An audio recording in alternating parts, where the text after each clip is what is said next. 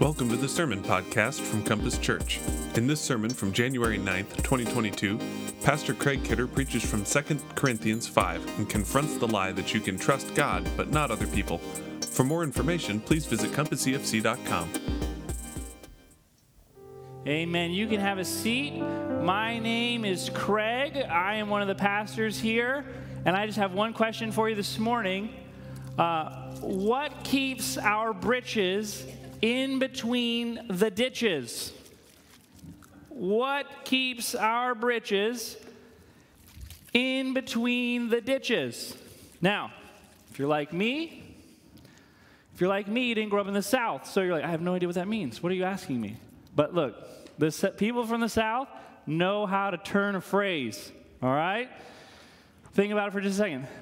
Between the ditches, all right? If you think about a road, there's a ditch on one side, and then there's a ditch on another side. So, what keeps us on the road? What keeps us doing what we do? All right? That's the question we're asking together as a church family. Why do we do what we do? Who are we? What keeps our britches in between the ditches? We've answered that question historically a few different ways. We've said that we seek to be a place where Christ's love is at work transforming us. Super great. Christ's love is at work transforming us.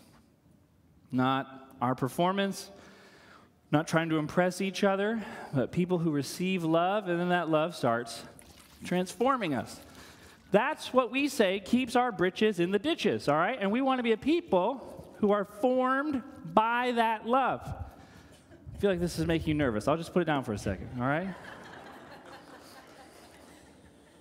We said, hey, as a church family, who are we? We want to be people who practice these things. We want to be connected. We want to orient our lives around Scripture. We want to get on mission. We want more people to know this. We want to do the practices. We want to apprentice, find experts among us who know things we don't, and just learn from others about following Jesus. We want to share our story. Does anybody know who you are? And we want to be people who get involved in social justice. That one always has an asterisk by it because, again, what's our phrase about that? Not everything that happens in the name of social justice is biblical, but all biblical justice is social. You got to love your neighbor, right? Now, church historians who think about spiritual formation, how do we as people grow? How do we be how do we move from being people who are prone to wander and we feel it? How do we be people who abide deeply with Jesus, experience that love and transform our own lives and the lives of those around us. Uh, church historians have talked about a three legged stool of transformation. A three legged stool of transformation. One of those legs is prayer, all right? You need to meaningfully connect with God, all right? If you're not spending time, cultivating time with God, you have low chances that you're actually going to pray or you're actually going to grow. Another one of those legs is not limited to, but very much focused on study of the Bible. So as Christians, we, we pray, we study Scripture. That's another leg of our growth. I'm not limited to the Bible. We study lots of other things, but the Bible is foundational. It shapes us. It's our North Star. It's God's authoritative word for us. Uh, also, though, the other one is deep, meaningful, emotional relationships. If you are missing any one of those, chances of your growth are slim. All right, you need a, you may be able to balance that stool, but you need all three of those legs to grow. So what we're doing as a church over the next few months or a few weeks is what we're going to do is say, hey, who are we? Right? Who is Compass? What are we trying to do? What keeps our ditches, our britches, in between the ditches? What makes us do what we do? Hang on, I didn't forget about this. What makes us do what we do? What keeps us going? That's probably a bad place to put this. Thank you. Yeah, I'll just, we'll put this here. Okay. What keeps us going? All right? Why do we do what we do? I've heard this phrase, and I want you to try it on for size. Tell me how this phrase fits. All right, we don't have to buy this phrase. We're at H&M trying on clothes. Sometimes mediums, it's like, medium? Who's, how is this a medium, right? All right, we're just going to try it on. You don't have to walk out of the store with it. All right, but I'm really curious. What do you think about this phrase? Okay? I trust God but I do not trust people. All right? Remember, you don't have to buy this. We're just trying it on. I trust God. Don't have a hard time trusting God. What I do have a hard time, though, is trusting people. What do we think about such a phrase? Huh? I don't know. We're going to, I don't know. Is that possible? Is it possible to say, hey, I don't trust people, but I really do trust God? Is such a, is such a posture in the world possible? Now, we're not talking about, like, look, people hurt us, people let us down. There are some people you should not trust. There, there is such a thing as people who are just not safe, all right? And you need to have healthy boundaries. We're not talking about I've been hurt by people and then, okay, I can find my refuge and solace in God. That's not what I mean. This, is a, this statement is about a posture, a way of being in the world. It's very easy to trust God. I can be open, vulnerable, known by God. We're good. But as people, yeah, right. You know the people in my life? I so I'm not going to be open, vulnerable, known, but I can be known, open and vulnerable by God. Uh, do you think that such a posture is possible? This morning, we hope to answer such a question, but I hope that you will know the answer is absolutely not.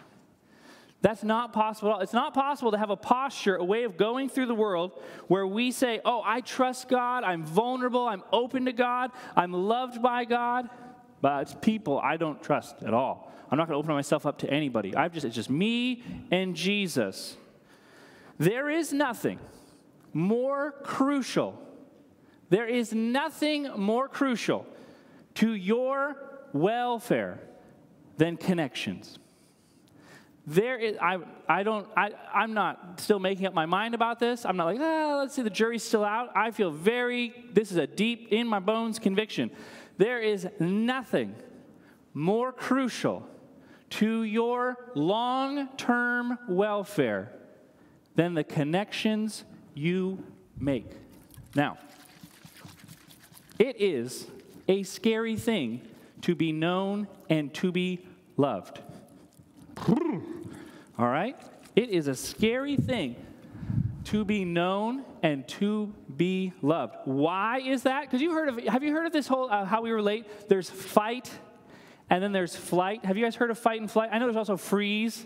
But in this, in this analogy, freeze is always the same thing, right? What does fight do? What does flight do? Well, freeze always freezes, okay? So just, I know that freeze is a thing, but it always does the same thing. It just freezes, okay? So it's a real thing, but there's a way to react when people don't react to us well. That's part of the reason connection's so hard, because we try to connect with people and they can react in one of three ways, all right?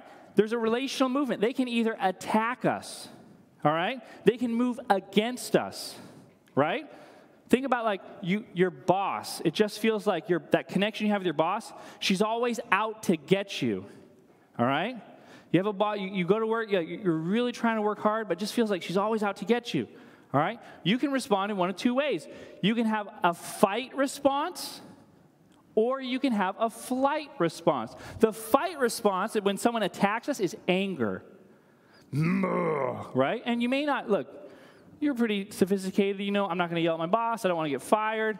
We take it out in other areas, right? We're just frustrated all the time, right? That's a fight response to relationships, people moving against us. There's also a flight response, though, to people moving against us fear. That boss who's always feels like they have it out to get us, I'll just do whatever it takes to make them happy. And we live in a state of fear. That's one thing that makes connections hard. We try to connect with people and they move against us. So we can either do fight or flight or, or freeze, right? I don't know what to do. I'm frozen in this. That's not the only way people can move toward us. They can move against us, they can also move away from us. All right? Abandonment, right? So maybe you just you have a, a, a relationship, a friend, you're constantly inviting them over, you're moving toward them, and oh man, I'm, I'm busy. Can't get together. Maybe it's a romantic relationship, right? Your girlfriend, you're super into them, they are not that into you. What's the fight and what's the flight response to someone moving away from us? Well, the fight response to someone moving away from us is jealousy, right? Oh, they never want to hang out with me, but they're hanging out with so and so. What so and so got that I don't, right? Man, they dumped me and they went out with that guy. That guy's going to be bald at 30. Like, what's happening? Right? Jealousy. That's the fight response. There's also a flight response. So, what's that? Despair. Oh, I'm unlovable. Yeah, no wonder people move away from me. I, I wouldn't love me. That makes sense. So, people can move against us, people can move away from us, but people can also move toward us. We just sang it. Jesus sought me when a stranger. Love.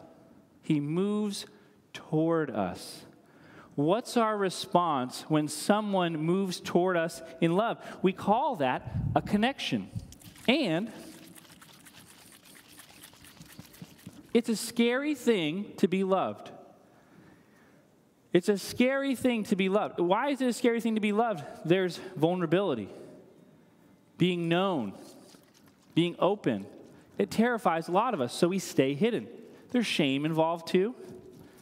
But when people move toward us, making real connections, for Paul, that's what keeps his britches in between the ditches, okay?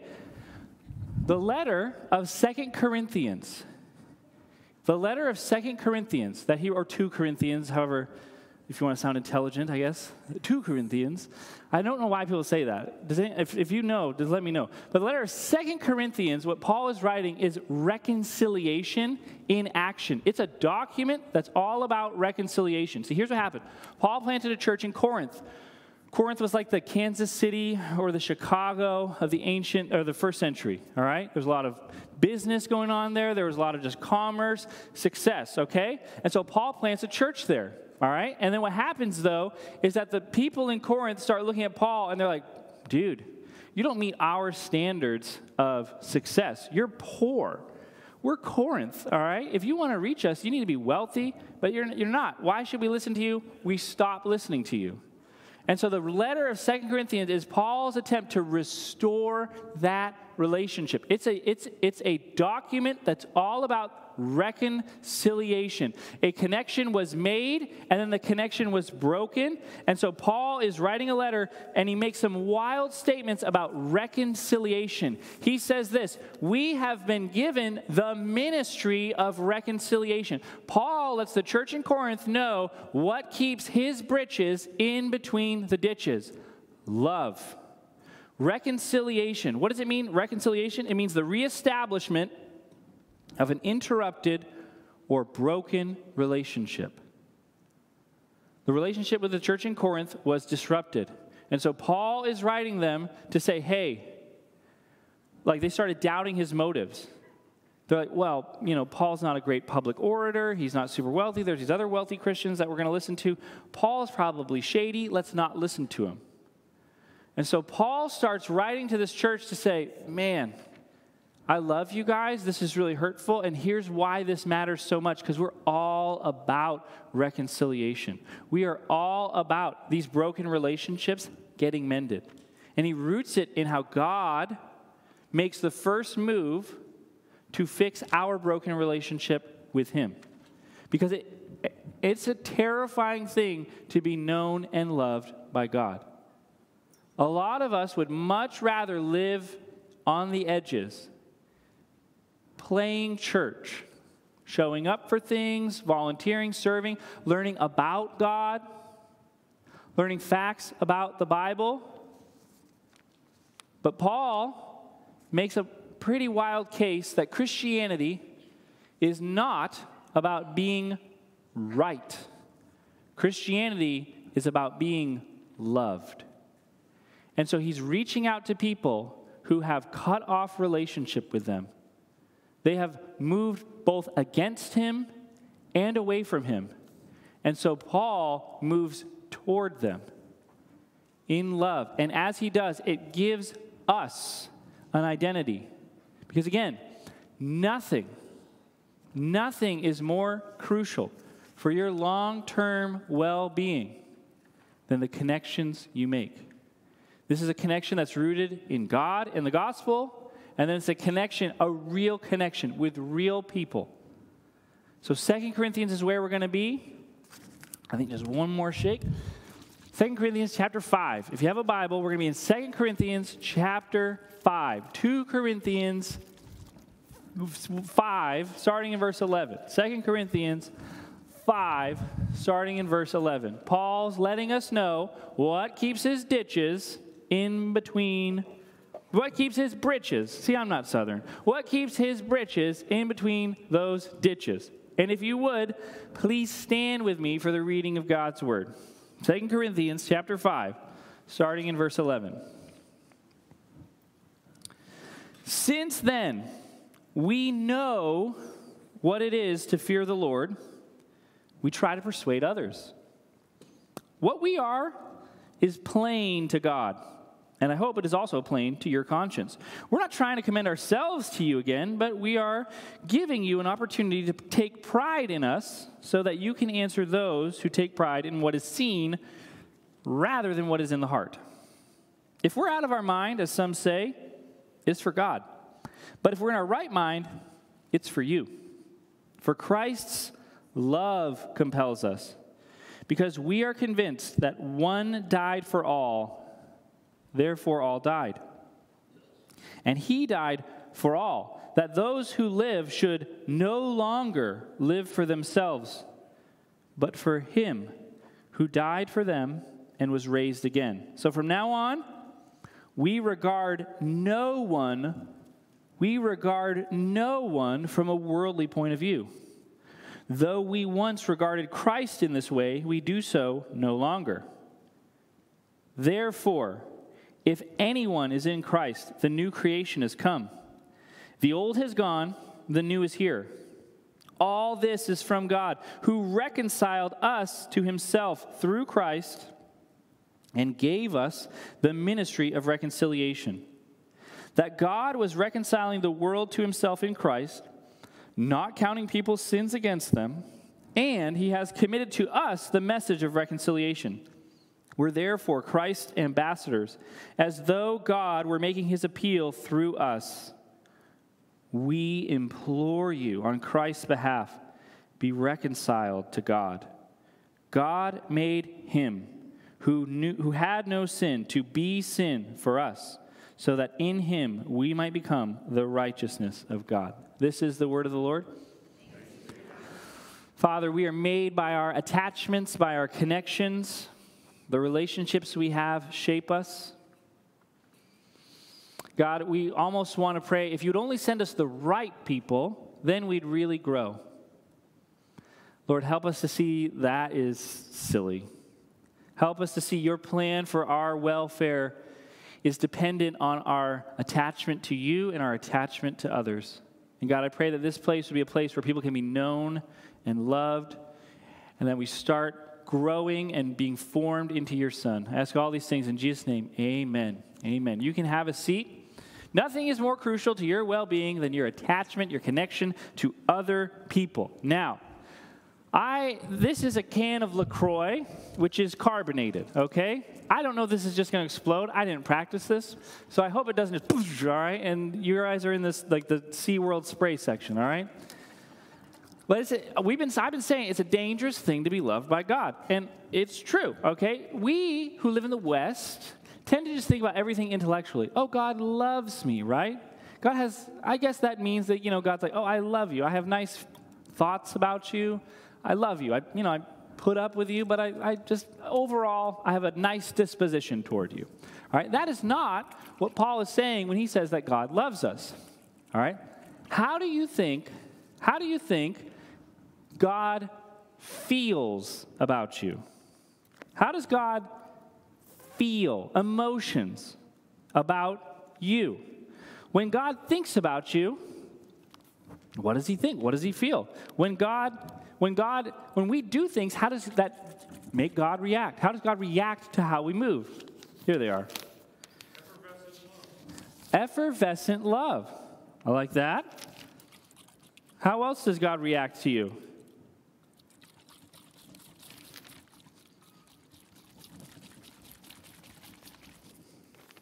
No, nothing? Here's the thing that's, that's just become clear in my counseling appointments when I meet with people. When I say, hey, how did, when you behave in a certain way, how does God react? Here's what I get. Ugh, he's disappointed. Like, yeah, I'm forgiven because of Jesus, but he'd really rather I, all right?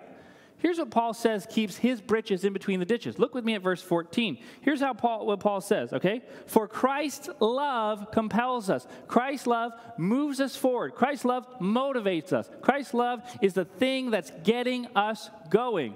All right? The word for love is remarkable. Here it is.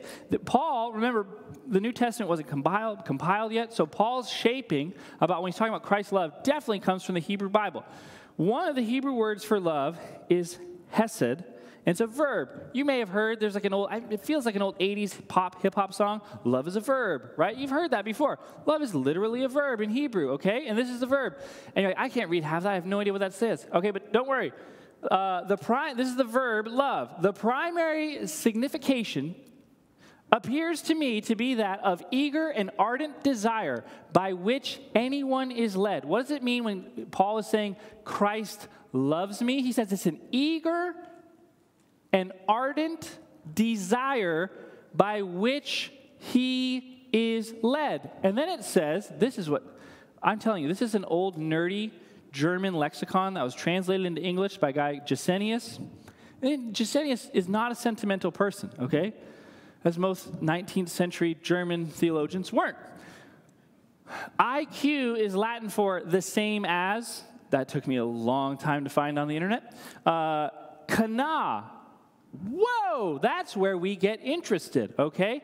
So when God loves us, that's saying he's moved by a fervent, an ardent desire is moving him. His emotions, the word emotions, all right? They're called emotions because they make us move. They send us into motion. Emotions, okay? What God's emotions, God's feelings toward us drive him to act in love, just like kana. You're like, what's kana? Kana is the Hebrew word for jealous. And what's amazing about the Hebrew word for jealous is it's the same thing as it's red. So when God is jealous, he's red. All right? And out of that redness, he acts. When God loves us, how does God feel about us? What does God's love compels us? It is an overflowing. It is too much to handle. This can cannot hold all this carbonation and it pours out in a more impressive way than that in our lives. Thank you. Troy said, whatever you do, just don't do it over the power box. And I, all right, we're all right. I know. If, if I fall down, you just got to, all right, you got to help me, all right? See, we're so used to just thinking about God, knowing facts about God. But Paul, for Paul, why he's reaching out in reconciliation is he's saying, hey, God, how we are, God, it moves God, it affects God in love. He feels it. He loves us. And because we have experienced that connection, that attachment, God is not a bored babysitter. He, lo- he is overflowing. He can't keep it in. He has to move. All right? And that's why it matters that phrase I trust God, but I don't really trust other people. What if that's backwards? What if we have a hard time trusting God and other people? What if our relationship, how we experience others, colors how we think and feel about God? right? People hurt us, they're not reliable. Well, now I can't even imagine what it would be like to have a God I can count on who loves me, who is overflowing with feelings of love for me. They're intense and it causes him to move. What if that's true? I can't even imagine that because I've not experienced that anywhere in my life. And as a result, Based on how people treat us and how that's shaped us, we think that's what God is like. You know, my parents weren't super interested in me. They were always working, they were doing other things. You know, God's running the universe. Does He really have time for me? Does He care? Is he focused? Paul seems to think he does. Because here's what he says He says that Christ's love compels us, but that flows out of verse 11. Here's what he's saying in verse 11 We know what it is to fear the Lord. Now, someone's like, which one is it, bro? So you're saying he's making a defense like, hey, here's who we are, here's what we do. We fear the Lord, we know the fear of God. And it's his love that compels us. Why is he connecting fear and love? It's because we were nervous for me opening this can it was like, yo, that's nerve wracking. Just like I'm afraid. We had to cut down a tree, and I say we, like I was not involved in the chopping down of this tree. Someone came and cut down a tree in our yard, and I was super nervous. I'm like, whew, why? Were these people out of control, raging? No, it's just like, man, that's like a really big machine. That's a really big tree. That could fall on my house. That could fall the other way and really hurt my neighbors. Oh, like I'm, I'm starting to feel myself getting nervous, right? Because there's just unknowns. Being loved by God is terrifying. Now someone knows us. Now someone is inviting us to be open, to be vulnerable, to be seen. We have nowhere to hide. Connections are the bedrock for our welfare. But what keeps us from making loving connections, one of the things that keeps us from making connections is shame. We saw in our first parents in the garden, right? God moves toward them, right? They move away from God, right? They disobey, they move away. What does he do? He moves toward. Adam, where are you? What do they do? Hide. Here's just a bummer like shame, shame is only combated in real embodied relationships. I not in privacy. I would way rather deal with my own shame privately. Like, whoo, here's all the ways I'm a mess, but I'll sort that out. Then I'll come into relationship. I'll start making these connections once I get things sorted out. Paul has other plans in mind this document, he's sorting things out in public. He's saying, like, hey, like you guys moved away from me, I'm going to move towards you. And I'm actually going to make some pretty wild statements here. I'm saying that this is what it's all about. That God, look at verse 19. God, who reconciled the world to himself in Christ, not counting people's sins against them, has committed to us the message of reconciliation. The, the, the logos of reconciliation is what it says the word. The, the, we have, what do we have? We have this message. This is, this is what we do. Connection, relationship is not optional. It's deeply connected to the, the ministry that God has. It's how He's working in the world. Things were ruptured. Relationships have been broken with, with God, with each other, with creation, and He's here to unite all things in Christ. It is not an option. It's like, I really like, I love coming here, hearing sermons, singing great songs, but whoa, I'm not going to connect to any of these people, right? Some of us can have this narrative in our, in our heads of this. It's like, God, hey, I'm totally on board with connection. All right. Hey, preacher, I really like what you're saying about connection. That'd be great. Uh, you just got to know I'm pretty mature. All right. And I'm just waiting for the right type of people to come along so I can just connect with them and then I'll start growing. Okay. So, like if Tim Keller moves into town, Beth Moore, uh, then I'll read that, that's who I'll connect with and I'll really start growing. I think Paul would push back on that. He is grieved. He, there, this is not the first interaction with the church in Corinth, okay? He wrote four letters and made two visits, all right? He, he is deeply invested in these people, and they're immature. They're like, bro, you're poor. We're not going to listen to you. And here's what he's saying. Here's what he's saying earlier in this passage. He says this. Uh, I think it's like verse 15. Let's take a look at verse 15. He says this it's really a, an indictment against these people's immaturity. Hang on. Bookmarks, too many bookmarks. Oh, excuse me. Verse yeah, 15. Let's start in 15. He died for all. Why? So that those who live should no longer live for themselves. Here's what he's saying Because I love you, because I've attached to you, I've made sacrifices for you. I'm not living for myself. The very reason you're rejecting me is because of my love for you. That's immaturity. They're just reading things through their filter right? Well, if we really should listen to you, we're Corinth, we're important. You should have, you should wear Louis Vuitton, Paul. And Paul's like, I can't because I sold everything to get to you to preach the gospel, right? And they're like, mm, no, thank you. Like we, we're going to wait till the next fancy apostle shows up. And Paul is pushing back. He's reaching, he's saying, like, hey, I have the ministry of reconciliation. He's trying to mend this relationship. Why? Because Paul needs connection. All right? This is Paul is saying like, "Hey, we have been reconciled to God, now we're reconciled to each other." They're immature, he's mature.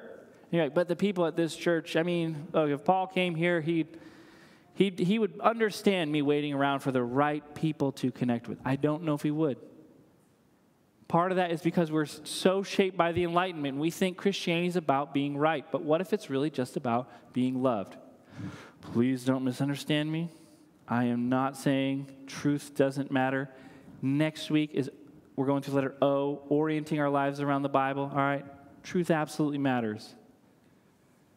But many of us, we are hiding behind our love for truth. And we're not investing in relationships. We're not risking being known because people don't fit my theological standard. People don't fit how I think it looks how I think Christians should look. Paul really pushes against that. Look at verse 16. In verse 16, Paul is saying that's a wrong way of looking at the world.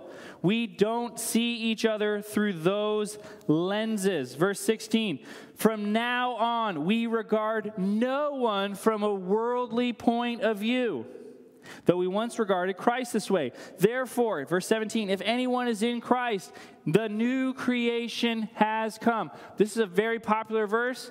We love this verse. It's a great verse, one of my favorite verses, but we so often just apply it to ourselves. I'm in Christ, I'm a new creation, which is great. You should do that. And the original context of this verse, Paul is using this to the church in Corinth to help them see others differently, not to see ourselves differently. He's saying, like, hey, we don't regard people from a worldly point of view. These people are in Christ, they're new creation. We don't, re- we don't look at people the way we used to. We have a new way of seeing people. That's a discipline. And when we start to see, like, man, I'm not going to, I'm, there's relational problems here. Sometimes you're grumpy man, sometimes you're just hard to be around. But I'm not going to look at you and identify you as those things. I'm going to look at you as new creation. That's hard. That takes work. Why do you go to that church? Man, that church is kind of a mess, right?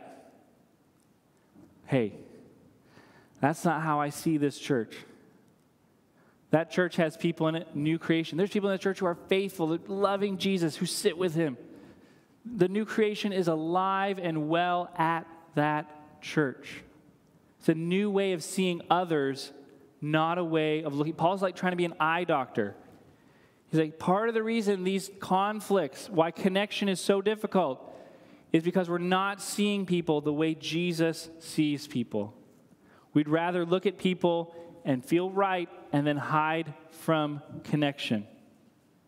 We're not seeing people the way Jesus sees. Last week, Mark Fran was here, and he gave us like seven or eight marks of churches that are on like a downward spiral, which is great. Uh, the, what I would add to that, though, is there's also signs of uh, healthy churches. There's about, everybody has their own list of all these signs of healthy churches. One list I like has one of the marks of a healthy church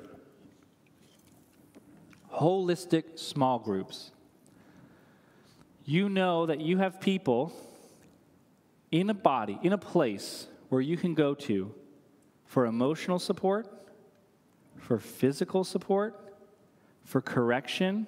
They know you, they love you. That's a sign of a healthy church. Are you known by a community? What does it take to move from I to we? How do we move from an I to a we? How do we be people who say, Yeah, I'd like to follow Jesus, to people who are like, Hey, we follow Jesus? This is how we do things. We have to risk being known. When we risk being known, we trigger and activate shame. There are parts of my story I would rather you didn't know. There are parts of your story you work very hard to hide from others. Because what the inner narrative, the inner dialogue in our head says, if these people really knew me, they would move away from me or they'd move against me. I don't think they'd move toward me. We, that is called shame. Shame keeps us from connections, but there's an answer to shame in this passage. 2 Corinthians 5:19. God, who is reconciling, who's, who's making the first move, who's making things right, reconciling the world to himself in Christ, not counting people's sins against them. There's a lot of words for sin in the New Testament. This word for sin, uh, it basically means like trespasses. You're like, what does that mean? It means just what it sounds like, right? Like you're walking on the Katy Trail and there's a sign, no trespassing. It's like, look, if you're you're like so private, I don't know if you should have moved beside this trail, but all right, we won't go on your property. No trespassing, right? That's what Paul's talking about. We went somewhere we shouldn't have. We spoke to people in ways they didn't deserve to be spoken to. We screamed at our kids in a way that's like, oh, this isn't how new creation people talk. We trespassed. And God does not count that against us. This one who loves us, who's overflowing with love, who's just pouring out love toward us, does not identify us by our trespasses. He doesn't count them against us. Paul gives us a new way of seeing others, and he gives us a new way of seeing ourselves in the process. See, Soren Kierkegaard once said that life, life can only be understood backwards but it has to be lived forwards. Some of us do not ever want to look backwards because there's a lot of stuff that we're trying to outrun back there. Maybe it's an affair, maybe it's drug use.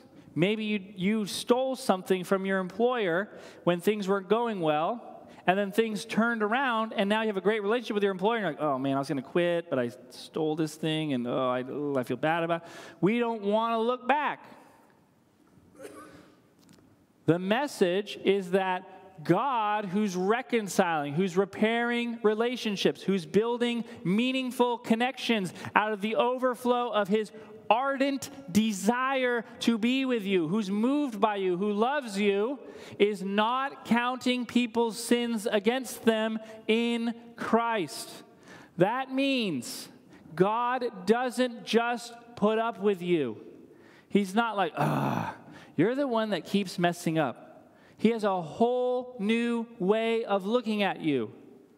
And the reason that's so hard for us to believe is because we haven't experienced people loving us like that. If we lived in a community where we had people who gave us unconditional love and acceptance, who were excited to be with us, who their face lit up when they saw us, it'd be easier to believe this. But we don't. We live in a place where people are cold, where they're isolated, where if our politics line up, then they're on our side. But if I think differently, oh my gosh, watch out. We're used to that. We're used to keeping our cards close. But they're linked, they're related. You can't have a posture of trusting God and a posture of not trusting anyone. They're related, it's both formation. So, what do we do? Christ's love compels us. Christ's love is what keeps our britches in between the ditches. People will disappoint us. No one deserves your unconditional surrender. I will just lay my whole life down at your feet in love. And yeah, you might disappoint me, but you know, I guess that's what look at what look at what Paul says here. He says that he says in verse 15 again that he died so that we might not live for ourselves, but live for who? Him, the one who loved us and gave himself for us we can experience that exploding soda can of love that's beyond anything we've ever experienced. And then we can go to people who disappoint us, who hurt us, who say mean, weird things about us, right? We can go toward them. Why? Because love makes the relationship bigger than the problem. No church has ever split because of doctrine or because of carpets or you pick it, all right? I, the church I grew up at split over a doctrine called limited atonement. Like, what's that? Don't worry, the people who split the church didn't know either, okay? I'm serious. I went out to lunch with both sides. I'm like, hey, what do you think limited atonement is? And one side would say, it's this. I'm like, okay. And I go out with the other side. I'm like, hey, what do you think it is? It's like, it's this. And they say the same thing. Like, we can't be with those people because they believe crazy things about it. And it's like, I'm okay. Churches don't split because of doctrines. Churches split when we make problems bigger than relationships. What if the ministry of reconciliation meant you matter more than my preference for worship music, more than my preference for the color of the walls, more than my preference for how, when we read the Bible, no, more than my preferences? What if we made people bigger than problems? Problems get smaller. They do.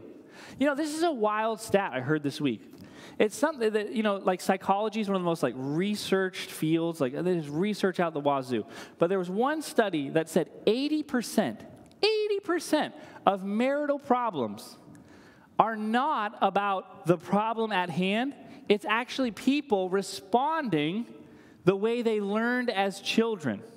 So it's like, for example, I heard a story. Kurt Thompson, who's a doctor, he was in a counseling appointment and a husband and a wife. The wife, it was her mom's birthday. She says to her husband, Please call your mother in law on her birthday. Yep. Time goes by. What happens? He forgot. All right? So the wife starts saying, like, Hey, why didn't you call my mother in law? Why don't you remember these things? How could you forget that? Do you know what the husband does? He gets in his car and drives away which this wasn't a normal pattern for their marriage relationship, alarmed the wife. She's like, Where did he go? So, you know, just like any normal human being would do, she starts calling him, to which this guy doesn't pick up. Right? He just and then she's like, Oh my gosh, is he in trouble? Did he join a gang? Like what happened? Right? They come into counseling into Dr. Thompson's office the next day. And he's more perturbed that she was unkind to him than he thought it was odd that he left and drove around town and got everybody worried. And so Dr. Thompson's like, hey, like, don't you see it's kind of odd that you did that? He's like, what? No, why is that odd?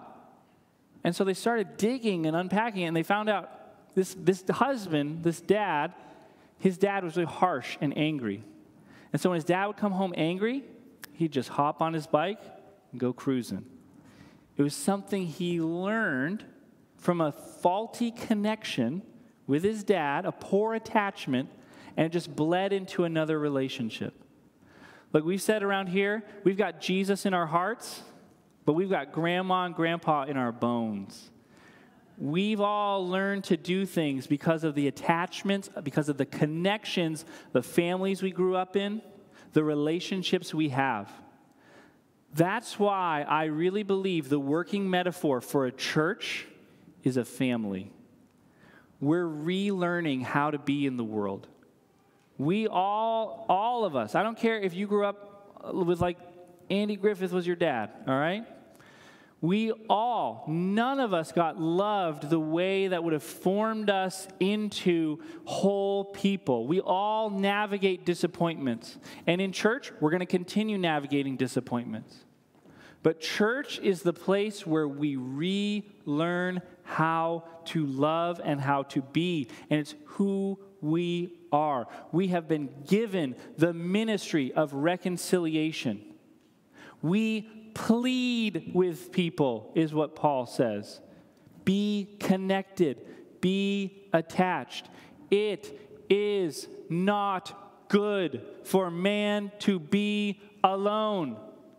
That is not a statement about marriage, it is a statement about your ontology. What? Being. You shouldn't be alone. We know who we are because of our relationships. Like, no, I'm very good at building my own identity. Not true. We know who we are because of the relationships we have. Let me give an example. All right, at my last church, the church I used to work at, I was the old guy. I was 28, everybody was like 19, 22. And I uh, colored the way I saw myself. I was like, man, I'm so old. No one has any idea who Blink 182 is. This is so weird. What's what fire? What's fire? That's fire? I don't get it. Why are you saying that? All right, I come to this church. I am not old here. And it colors the way I see myself, right? I'm so young. My back doesn't hurt anymore. Oh my gosh, like, this is great. Think about it. Even when you're in isolation, when you're alone, you may be alone, but you're reliving conversations with, oh, I wish I had said this. Oh, my mom's, ah. You're, we're, we're alone, but we're still shaping our identity from our relationships. And the church is the place where we've been given the ministry of reconciliation, the reestablishment of interrupted or broken relationships. Which is why we do connection groups. What if you had a place where you were known, where people heard your story, where you were loved, where people were excited to see you, and where you knew you could get your needs met? When life falls off the rails, you know you have somewhere to turn. You know that there are people who care about you. Man, I've gone to connection groups and, uh, you know, I tried, but it was just awkward. Or, you know, I, I get it. I'm not ready to be known yet. I, I you know, I, I just want to kind of keep watching. When we talk about formation, we're in the business of spiritual formation. You have to recognize everything we're doing is formative. Saying yes today, taking just a step, just saying, I'm willing. Yes, Jesus, I am willing to love you and love what you love, and you seem to love these people. I'm just going to take a step toward it. I don't know whether I'm open. I'm, yes, that's formative. That's rewiring us, that's changing us. When we go, yeah, I'll do that later, also rewiring and forming us. You know, because it gets easier the next time to do the, ste- the next step, and it gets easier the next time to go, yeah, again later, maybe next month. Once they get things sussed out, then I'll really plug in. What if we weren't waiting for people to mature? What if we weren't waiting for that ideal moment? What if we said yes to Jesus now? What would that look like? Last time I was with you, we talked about Bryan Stow. Bryan Stow, you might remember, uh, was a San Francisco Giants fan. It was opening day at Dodger Stadium. Bryan was there. He had a Buster Posey jersey on. Buster Posey, one of the greatest catchers in the game, played for the San Francisco Giants. There was a big rivalry, Dodgers Giants. You might remember that. And again, I'm embarrassed. As a big Dodger fan, this is awful what happened. Bryan, who's there with his young kids, is headed out to the parking lot, and two Dodger fans, because they didn't like him in the Buster Posey jersey, he was having a good time they jumped him, they beat him, they put him in a coma. Again, that is not an information problem. Like, hey guys, fellas, it's just a game, you know. There's 161 other ones this season. Let's not, you know, worry too much about this. You know, you still have a chance to make the playoffs. And that wasn't what was going through their head. Oh, okay, yeah. See you later. We talked about that. And I, but I didn't finish the story. I went on to learn more about Bryan. So Bryan recovered. I mean, and it's been a long road to recovery, years. I mean, there was talk of like, is he going to live? Is he going to be a vegetable? What's happening? Right? And he lived. And do you know what he's doing now? He's able to walk around with a cane and he travels to schools telling people about the dangers of bullying. Now, what's happening there? I don't know Bryan's story of faith. He did say in the interview he's trying to spread God's word about bullying. So here's what we're going to do I'm going to assume the best. This is a man being shaped by relationships. People moved against him. They moved against him in violence. And so, how did he respond? Did he freeze? Did he fight? No. He started moving toward others in love. He started acting like a protector in his community. He said, This thing happened to me. I want to make sure I can change lives. Even if I can just change the life of one kid to prevent this from happening, I'm going to protect this community. Our connections, our attachments shape us. And the good news of the gospel is that what keeps our britches in between the ditches is love. An exploding soda can of God's unmerited favor showering us. And the message Paul has for us is church community. It may not look like you want it to, it may not be pretty, it's going to be messy. But Christianity is not about being right. Christianity is about being loved. Father, Father, we don't know the depths of your love for us. Father, we know we know the disappointments, we know the hurts of broken connections and relationships, and we just read that onto you. Would you forgive us, God? God, would you forgive us for making you in our image? God, help us to trust what your word says about who you are. That it's your love that compels us. That it's your love that is reconciling us to you, not, not your annoyance. You don't put up with us. You are deeply and eagerly moved to love us. Father, help us to respond by giving you our lives. In Jesus' name, amen. This podcast is part of the ministry of Compass Church in Columbia, Missouri. For more information, please check out compasscfc.com.